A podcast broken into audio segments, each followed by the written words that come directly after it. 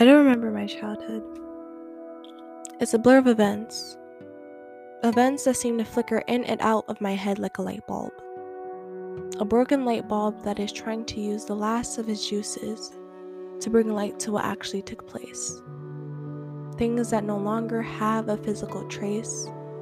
Things that keep me up at night thinking about how I should have changed my fate.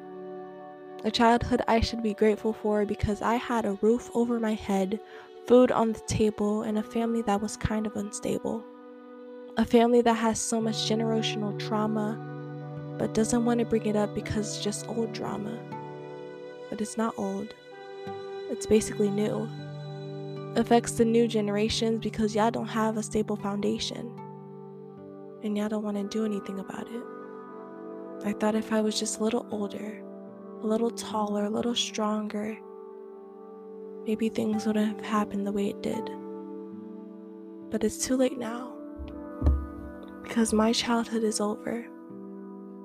A time I will one day, hopefully, no longer remember.